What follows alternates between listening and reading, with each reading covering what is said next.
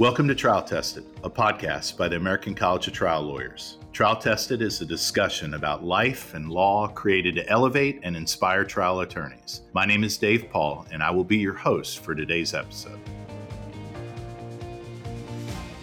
Good morning. I'm here today with Rusty Hardin. Rusty is a graduate of Wesleyan University. He attended law school at SMU. He served our country in the military.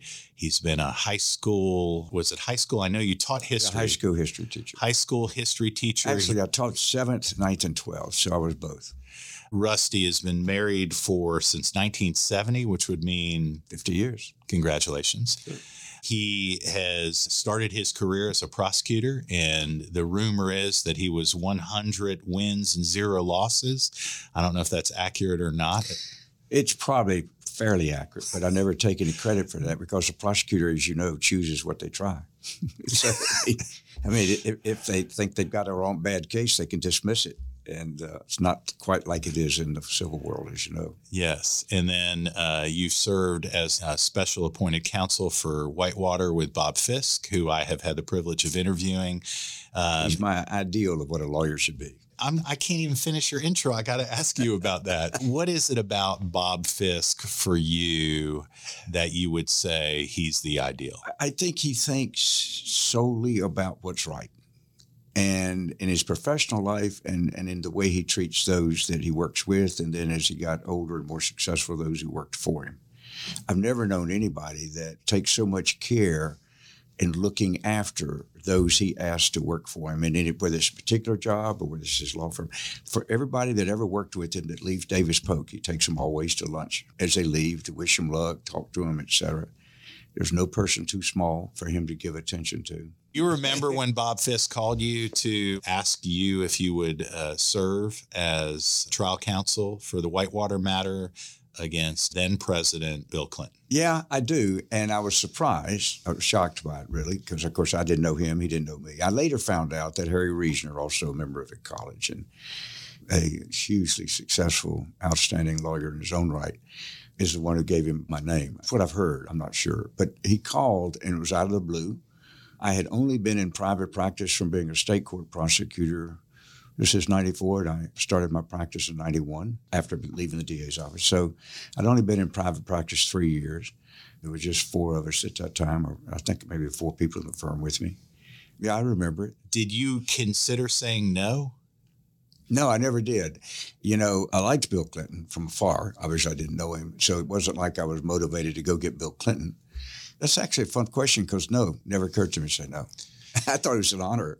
well, and that's really something that intrigues me. So, in your time at the prosecutor's office, 19 years? No, 15 and a 15, quarter. 15 and a quarter. Mm. So, in those 15 years that you're at the prosecutor's office, did you envision being a, a, lifetime prosecutor? It was kind of a fun evolutionary deal because I was going to be a defense attorney was my thought process initially when I graduated law school. I'd started a criminal law students association my second year law school and We'd bring speakers in. We'd organize tours of the prison system. At that time, they hadn't had a Bill Riot that they later had in the Texas prison system. So you could actually go show people. I mean, we would be escorted around. Then we'd meet with the warden at the end of the night. And we organized all kinds of things for people at SMU that were interested in one day practicing criminal law. So I was going to go to be a prosecutor for three years for trial experience. And then I was going to go into private practice and, as I used to say, save the world. And uh, Houston required a three year commitment at that time. So you just had to orally say, hey, if you hire me, I'll stay three years. I've always thought that was a good idea because it takes at least that time to get the benefit. And then I just kind of reorganized in my mind the part of the world I wanted to save. I never anticipated enjoying prosecution like I did, but I loved it. And I loved that office. The district attorney was a guy named Carol Vance. He was so far ahead. Mm-hmm. I mean, he put me two years into this deal. He put me in charge of a new position to not only try cases but to set up a training program for the office and increase minority recruitment. Well, this is in Houston, Texas, in 1977, and he's wanting to increase minority representation in the office. He was a really important deal. The National College of District Attorneys was founded and used to be at the University in Houston. And so it turned out to be a great office. I was never even after him with his successes. I was never asked to prosecute somebody because of who they were or to not prosecute somebody because of who they were. And if you had a case that you yourself had real doubts about, you went to the trial bureau and said, as soon as you invoked the canon of ethics in that office, boom. I mean, that was it. You were not going to be asked to do anything you didn't believe in.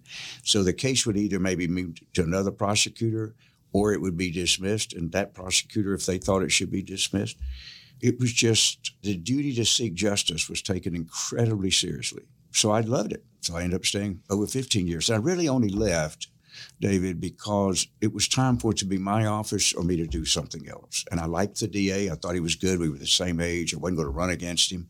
And there was nothing else left for me to do. So that's how. It, so I left at 49. So it's a little late to start over. So in a hypothetical world, yeah. if you today money's not an object, energy's not an object. You can have whatever team you want.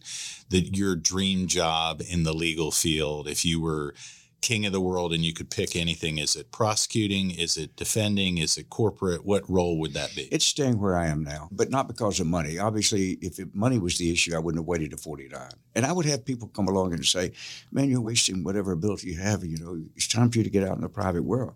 So I said, I'm not wasting it if I'm enjoying it, and I'm not wasting it if I believe in it.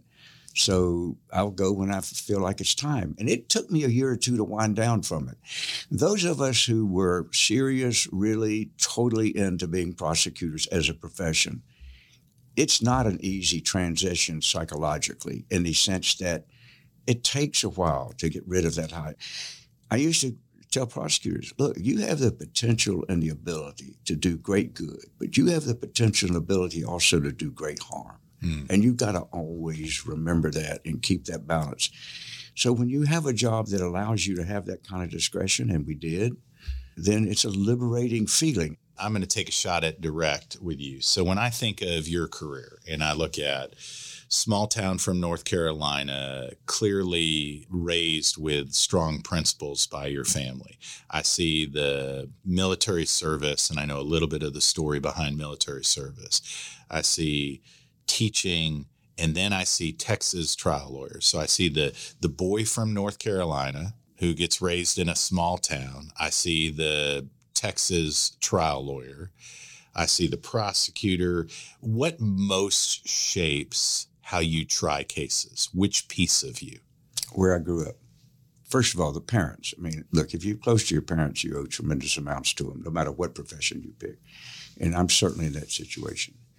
I think one of the best training for trial lawyers to grow up in a small town because whether it's racial matters or whether it's economic matters or social issues or what, you go to school with and you're around average people. That's who's on juries. And I always live in fear of forgetting where I came from. And so I've always tried to remember how would the average person that I grew up with react to this set of facts? I've said many times, and it really is not self deprecating. I've been lucky enough to have a certain degree of success. I, will concede that. But I think it's because I'm an average person. And people think, oh, you're just trying to be modest. No, I'm not. There are a lot brighter lawyers than I am. There are a lot better lawyers, I think, than I am in, in many areas. If I've been lucky enough to have any success, it's been because I hear things like I think the average person does. If the lawyers can get them oriented toward the justice system, whether it's civil or criminal, as you probably know, we're about 85% civil trial work now. When they call a jury over, it's the same world. And when they put them in the box, it's the same world. When I had another trial since then, what it made me more relieved about is it's still about communicating with the average person. Average person still coming down and sitting in the jury. And trial lawyers need to be really the carrier of personality. And that doesn't mean joking around or whatever, but it does mean that thing we always tell everybody try to be yourself. There's a litany of little embarrassing moments I've had during trial. And the question becomes is how do you handle them when yes. it happens? I tell people juries are like kids in the best sense of the word Kids sense when you are trying to be somebody you're not, and juries do. And kids will forgive somebody they think like them, and so will juries. And so part of that deal is to communicate to them, hey, look, this is serious stuff, but we're all in this together and it's not going to be anywhere near as bad as you thought it was when you were standing out there waiting to come in because that's the way they feel. So it's almost your desire to like them more than their desire to like you. I guess what I'm hearing from that is more of you focusing on how do I like these people? And then the byproduct of you liking them and you trying to connect with them is then back in return. yeah, return. I think that's a great way to put it. And the reason is, is, is that I've always shake my head when I hear people say, oh, I've got to go pick a jury. Really? I think I'm going to get to meet 40 people I never met. You're a people person, introvert or extrovert? Extrovert. But again, they also recognize when you're being falsely friendly. They will react well to a stiff person if that person communicates integrity and honesty and well meaning and that they believe in what they're doing. A stiff person can still succeed. So it's not a requirement to be an extrovert as a trial lawyer, you know. It's just being authentic to who you really are. Exactly. Yes.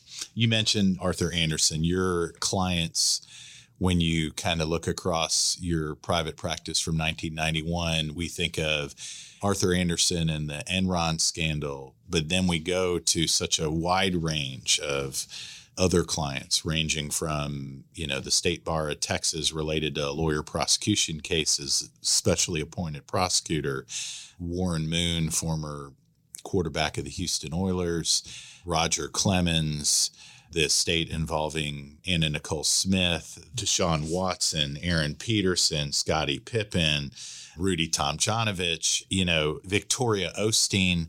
What are your rules to the extent you have rules for which clients you're willing to represent and which you're not?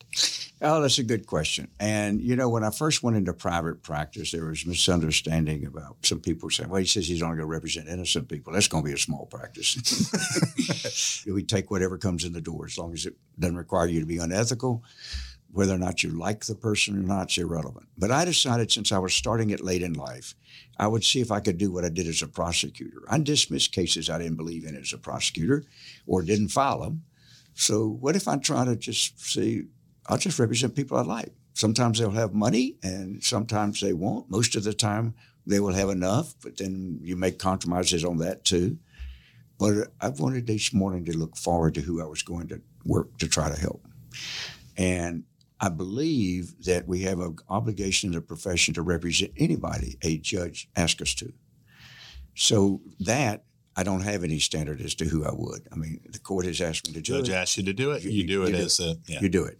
But if I'm going to get paid for it, my view is everybody has a right to a lawyer. They just don't have a right to me because I'm going to be paid for something.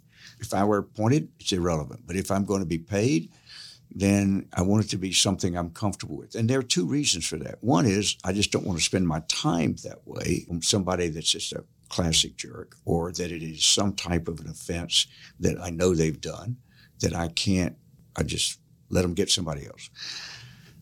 And the other reason is I've learned I'm not any good as a trial lawyer pursuing a verdict that I don't believe in.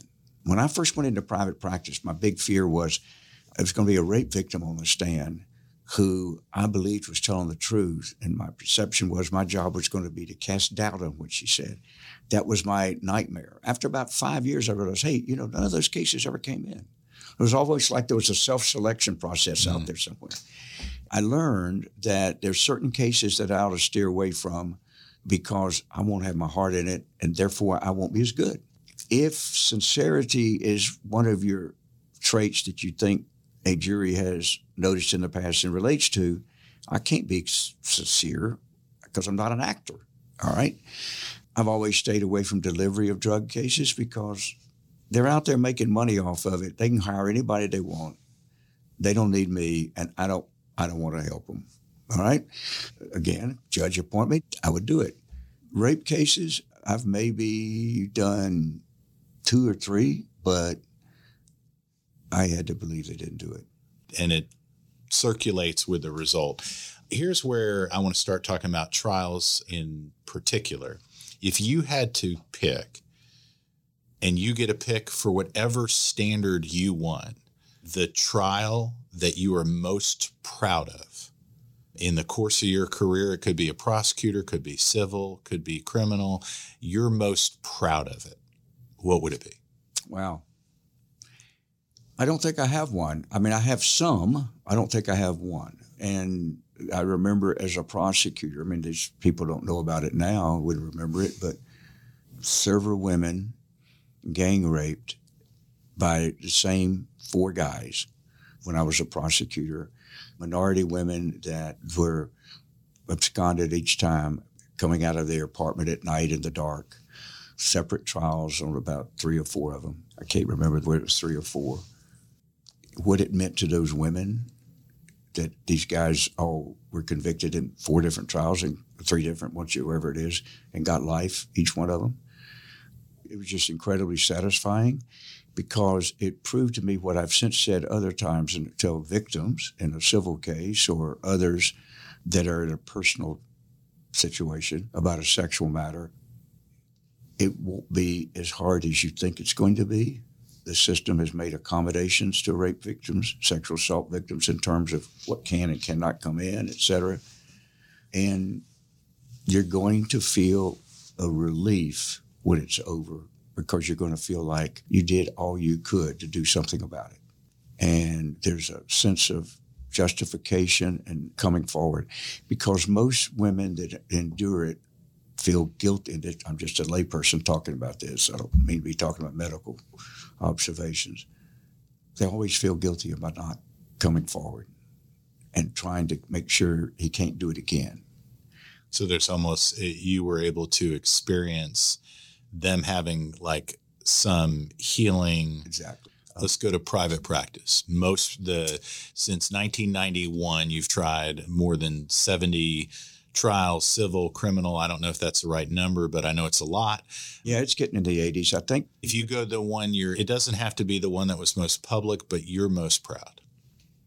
I'd have to think about that a little bit because sometimes when you change the narrative about somebody who's a public person, is tremendously gratifying. You know, Clemens was a big deal to me because I knew and believed he wasn't guilty, and the whole world believed he was. And it seems like they still believe. And the baseball writers still do, and maybe the majority. That's a sad thing, right? The judge who presided over that judge told me recently in a phone conversation that he was a panelist on a CLE thing. I loved this judge. I loved him. And nobody would have been able to tell it during trial because we were periodically at each other. Reggie Walton. And Reggie Walton told me in a phone conversation, he and another federal judge, that at a CLE he had recently done, he was asked about the Clemens case, and he did the CLE with Mike Attanasio, who's a great trial lawyer in his own right. Judge Walton was asked, uh, Do you think Roger Clemens ought to be in the Hall of Fame? Hmm. And he said, He was found not guilty, wasn't he? I mean, to him, it's pretty simple, yes. right? It was yes. pretty simple. The system spoke. He rigidly made sure that we had a fair trial, but that the government had a fair trial. When that trial was over, I had no idea what he thought about whether Roger Clemens was. I don't know to this day what he thought about that. But he believes in the system, and the system said he wasn't guilty. So why is he still being punished? You know? And that's a good lesson. When you go into the belly of the beast, which is the public perception somebody's done something wrong, whether it's civil or criminal. You know, Deshaun Watson's issues right now are civil. You know, that all started, it wasn't criminal. And there are these initial public reactions that you can't get rid of. The only place, the only salvation is in the courtroom. And that's a civil and criminal matter. It's not just a criminal matter. And what people forget is, is that when there is a public allegation about somebody who has some public reputation, and it could, as I said, repeatedly. It could be something civil just as easily it could be something criminal. The world has changed to such a degree with social media. You can no longer get out in front of the story. And I think social media has made the role of the lawyer, particularly the trial lawyer, even more critical for that reason. I knew from the beginning with Roger Clemens, because it lasted so long, that's another reason, that Roger Clemens' only chance was a courtroom. And even then, as you say, you're right, that hasn't solved the issue. But it's because the belief of everyone is that every single person that thrived and excelled during the time period that Roger Clemens was thriving and excelling because so many other people were juicing. They just assumed he must have. You're right. And plus, you add to that the fact that so many of those that were juicing adamantly had denied it, just like he did, and then later admitted they had lied and they did do it. What was the key moment in the trial? When the accuser testified, I'd say to a lot of people, there are a lot of highs in a trial. Nothing for me matches cross. And that was always what so infuriated me about the prosecution. You had a guy with all of this baggage, and he's your only piece of evidence. And the physical evidence that they're claiming was created by him. So it's created by a totally untrustworthy person. And Mike Attanasio did a super job, who's also a member of the college now. He did a super job on dealing with the physical evidence as to what happened with the experts and everything to totally get rid of that. But McNamee himself on the stand, I still use an easel a lot. You know, we do all the big technological Showtime stuff, but I'd still like an easel. Easels are nice. Easels are nice. And so the easel had truth, mistake, and lie. I think those are the three things. I just put three columns. It just occurred to him. It wasn't planned. So I went up and wrote it. And so I said, now how about so and so? Because he'd made a bunch of statements and a lot of everyone. Which one was that? Well, that was the truth. So I'd put a single mark down there. And then say, what about so and so? He really got into it. Okay. He, so- he's like, was it a mistake? Should I acknowledge it was a mistake? "Uh, that's probably a lie. that's a mark. And, then, and it'd be a mistake. And so we had, you know, this and we had crosses and stuff with each one of them. So when the cross is over, Judge Walton did something that I've really touted to other people that, but judges still aren't really doing it that much.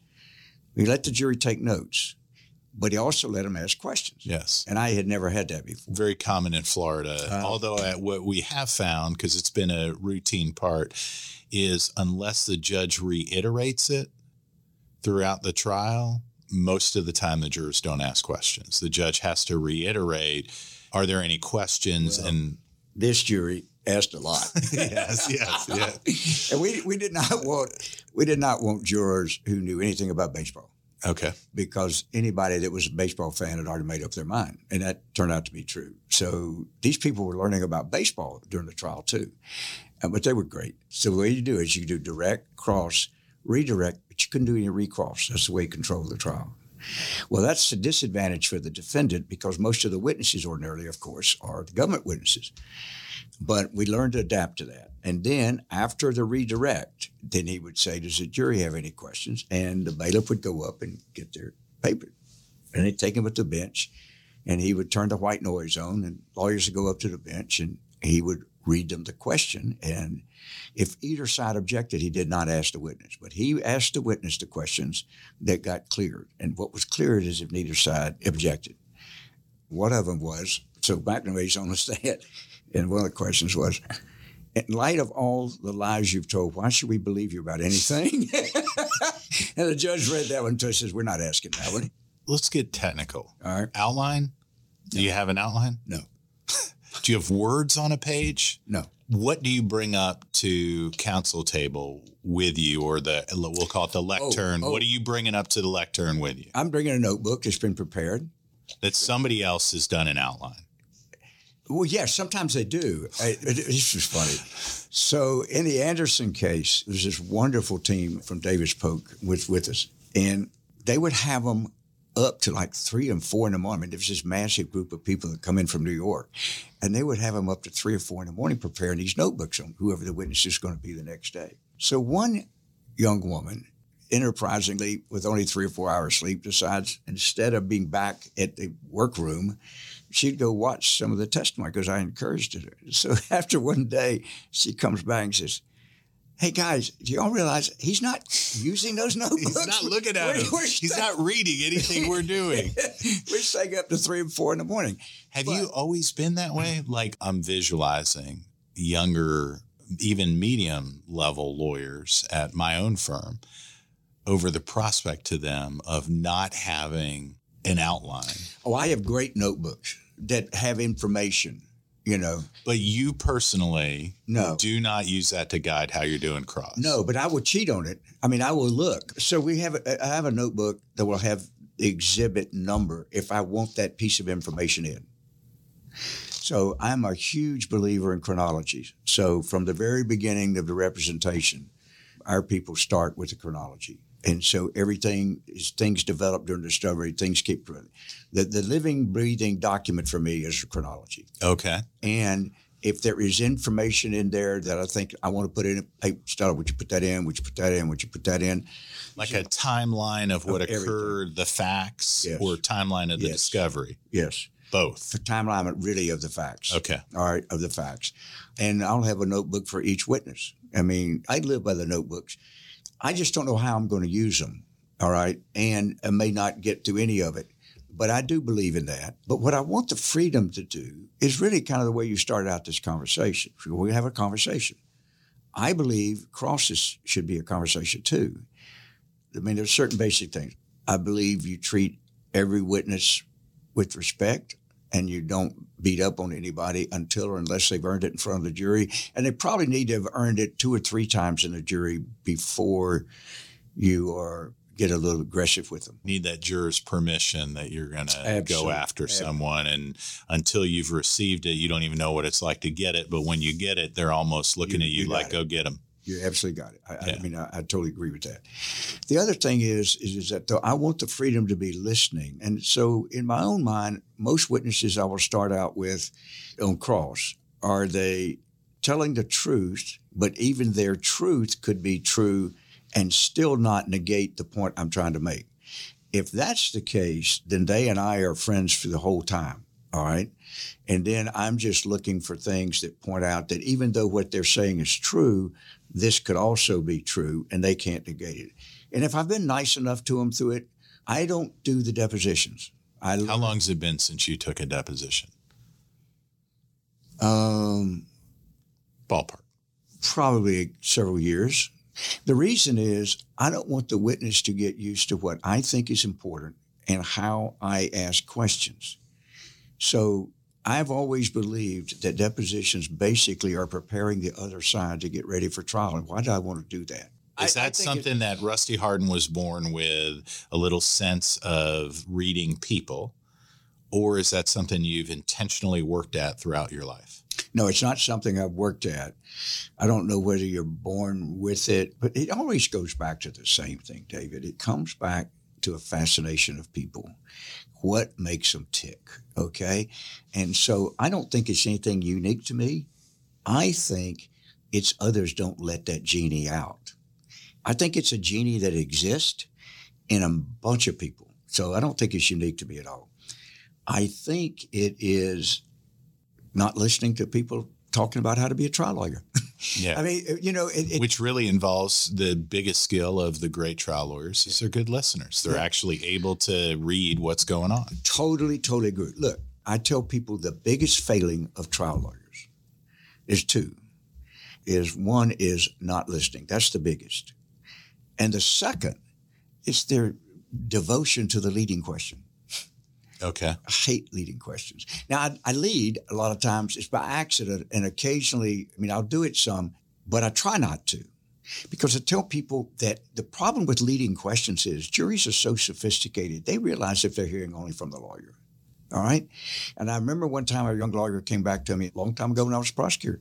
Came to me, they were really proud. I said, How'd it go? Oh, it was great. I mean, I just, on cross was really great. I just had the witness, yes, no, yes, no, yes, no, yes, no. Go, really? So, does the jury know anything about that witness? Or do they just know what you think about the case? And so, I think leading questions are a mistake in so many ways. And so, I hate to say this, but I think most of these books about how to try a case are written by people who don't try cases. Okay. And many of the rules across are by people who don't cross. I mean, stop and think about it. The, the question of why. The jury wants to know why. Yes. I know if I'm right about my case, now if I'm defending a criminal case of a burglar caught in the building, that's really probably I want to keep everything pretty constrained, right? but if I'm trying the regular case, particularly civil cases, but also criminal, shouldn't I have enough courage to ask the question that on everybody's mind and then figure out how to deal with it? Hmm. I had a case one time, and Dan Cogdell is a great quote, who's also a member of the college in Houston. And I would ask these multiple personality disorder patients, a prosecutor decided to make it a federal crime to be pay the insurance. So the theory was that every time the hospital, psychiatric hospital, sent a bill for treatment of multiple personality diagnoses, that was mail fraud because it wasn't a real legitimate diagnosis and they didn't believe in it. And so you had all these five medical professionals do it. What the prosecutor did not think through is he didn't put any of his prospective witnesses in the grand jury when he got his indictment. And I don't think he had fright snapped on the idea that he was going to have to use as witnesses. I mean, I knew he intellectually, I don't think he thought it through. People who had been diagnosed with multiple personality disorders for over 30 years, or 20 years, 15 years, some in self mutilation. So and so after cross examination for six months, they finally surrendered. And then there was a mistrial and they were never tried again. Cogdell, one day on the way to lunch, he had had about two weeks of me violating every rule. He was a co counsel on another. Why do you think my client's guilty? To the witness and they, the witness, I just start listing all the reasons on, on the board because I didn't believe they were guilty. Yeah. I mean, and so, then you're not afraid to no. hear what they say. And now you can actually you deal, deal, with, exactly the real case. Let me shift into a couple areas we briefly touched on, but I want to drill a little further. One is what's the biggest failure or disappointment that you've experienced in your professional career? And I ask not to knock you down, but we really learn more oh. seeing how people walk out of a, a disappointment than when they're walking out of the courthouse and they just won the biggest case of their career. So if you had to pick a moment, a case, an event, biggest disappointment or most devastating loss? I think uh, two Arthur Andersen being found guilty which made the Supreme Court's reversal that much sweeter. But I tell people, you do realize I lost that case, right? we didn't win that case. The Supreme Court bailed us out, but we didn't win that case. And the other was a fairly recent one, just two or three years ago, representing some grandparents from Brazil who helped their daughter, according to the jury, after she absconded with a child from an abusive father, husband. And I, I didn't think that they were going to find him guilty. On the civil side, you know, civil cases don't have quite the delineation because somebody's not going to penitentiary for it or somebody is not being ruined quite to the degree. So I'd have to think a little bit more about the civil side. Let's talk about it. How do you walk it out? So it doesn't matter which case, it's really when you think of Rusty Hardin, confident, bold, trial lawyer's trial lawyer, the verdict comes back, it's not what you believed it should be, and it hurts how do you walk that out? What are the actual things that you do to keep from going nuts or getting depressed or not wanting to do it anymore or all the potential options of a big loss? I'm just miserable for several days. I don't have a solution. That's real. That's yeah. real. And actually, the only thing I disagree with is the word confident. I appreciate all the adjectives. I'm much more driven by the fear of failure than I am the need to win. You know, I'm more driven by not doing something that causes it not to come out right. So when you lose, and any trial lawyer that doesn't lose cases is not trying cases, really, my view. When you lose, you second guess the hell out of yourself. What could I have done? What should I have done? But I do that all through the trial. Nobody in my firm wants to be around me once the jury goes out. I am never confident I have to ask this because I'm intrigued. At 51 years old, I'm intrigued over career paths in the second half of a career. And I see you at 69. My suspicion is that uh, you don't have to practice law anymore. You're choosing to practice law. What are the questions that you ask yourself in deciding when am I going to slow down? And what are the questions you're asking yourself over when am I going to hang up that beautiful flashy yellow tie and just Yeah. shift into a different season? What's the logic? What are the questions? What's the methodology of how you're processing? I think it's pretty simple. What I've told the people in the firm now, the problem is the oldest people in the firm are in their 50s, early 50s. But there are five or six in their 40s and in their 30s, rather. It's just 15 of us. But my arrangement with the firm is I'll quit when I either start embarrassing you or myself. And y'all have got to be helpful in telling me because there's obviously a time when a trial lawyer ought to stop. And some trial lawyers stay too long.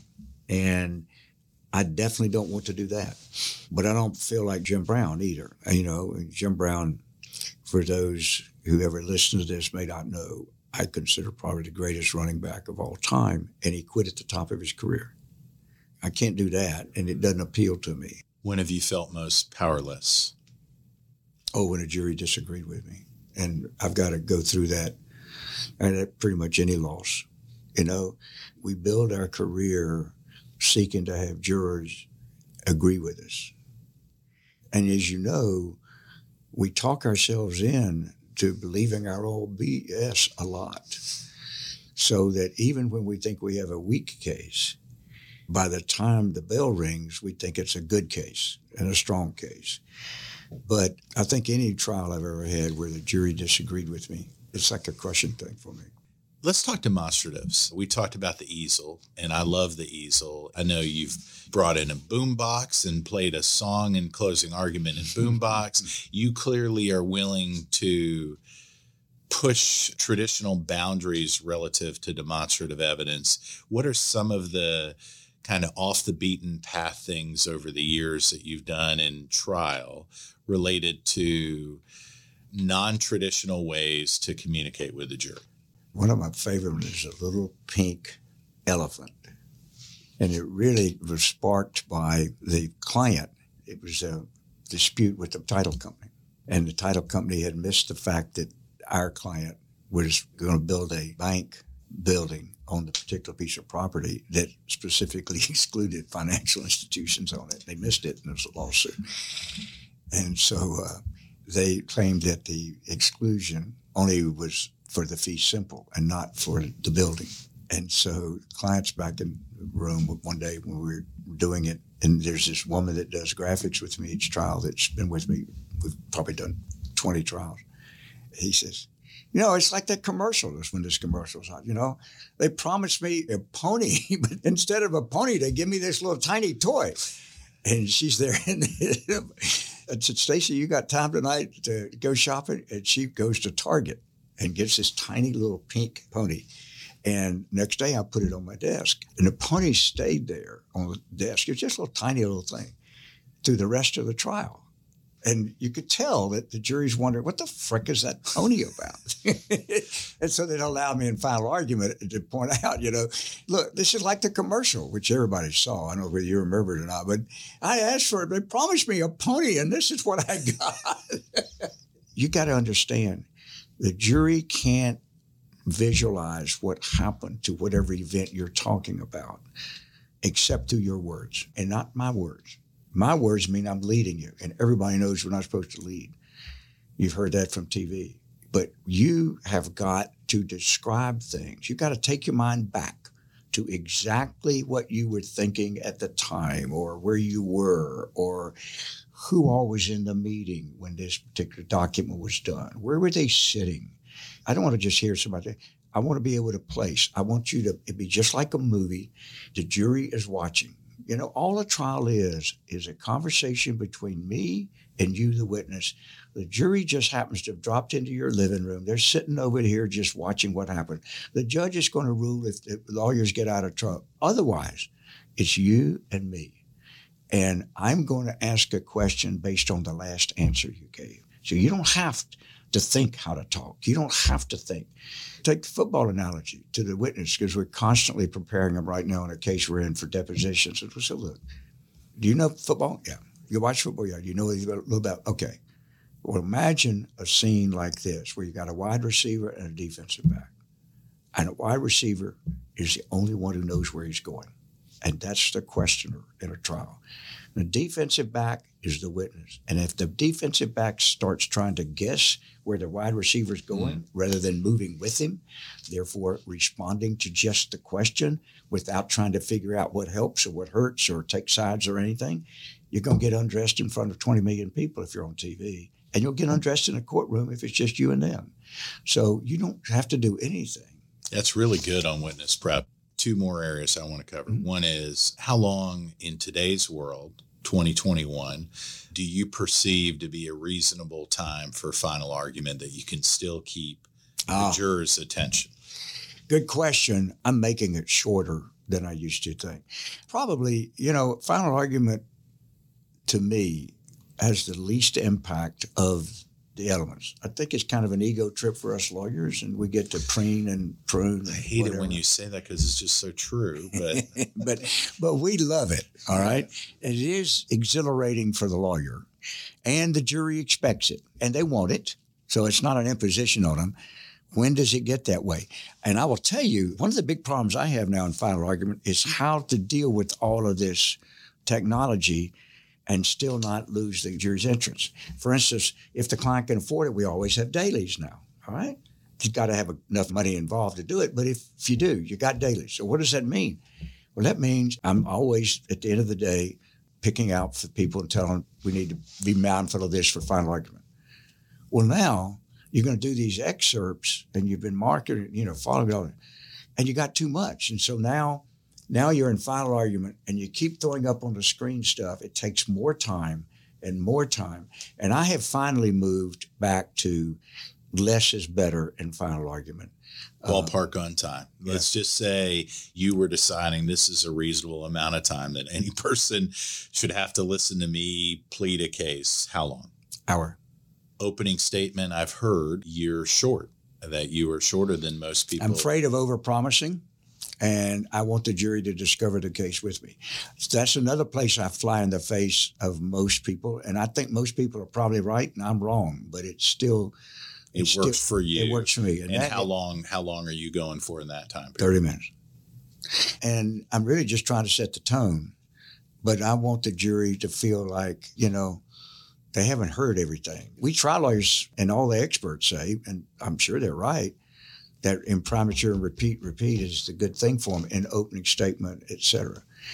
If I've got access to jury selection the way I hope and think it should be done, then I don't need to try my case in opening statement. And I'm always bothered by overpromising. Last area, the American College of Trial Lawyers. What does the college mean to you? It means recognition of the best traits of what trial lawyers are supposed to exercise and live up to. It means an acknowledgement that you played it by the rules. You were successful, but that's not the biggest measure, in my view. The biggest measure is you tried to do it the right way, and you are in an association with others who tried to do it the right way. If you were to give one or two pieces of advice to younger lawyers and law students, what would you give them? I think it would be it's hard to say this without sounding trite but i think that it can be such a wonderfully exhilarating profession that you got to learn to enjoy it and smell the flowers while you're doing it. I don't think 2500 hours a year is the way to do it. I don't think 2000 hours a year is a way to do it. I think aggressively and honestly representing your client, but also having time for other things in life and family is just as important. Rusty, thank you for your time. What a treat. I hope you enjoy oh, the I rest enjoy- of your time in Florida. Well, I enjoyed this. Uh, this was good. I'm Dave Paul. Thank you for listening to Trial Tested. Episodes drop on Thursdays. Subscribe now to catch every discussion. Thank you for listening.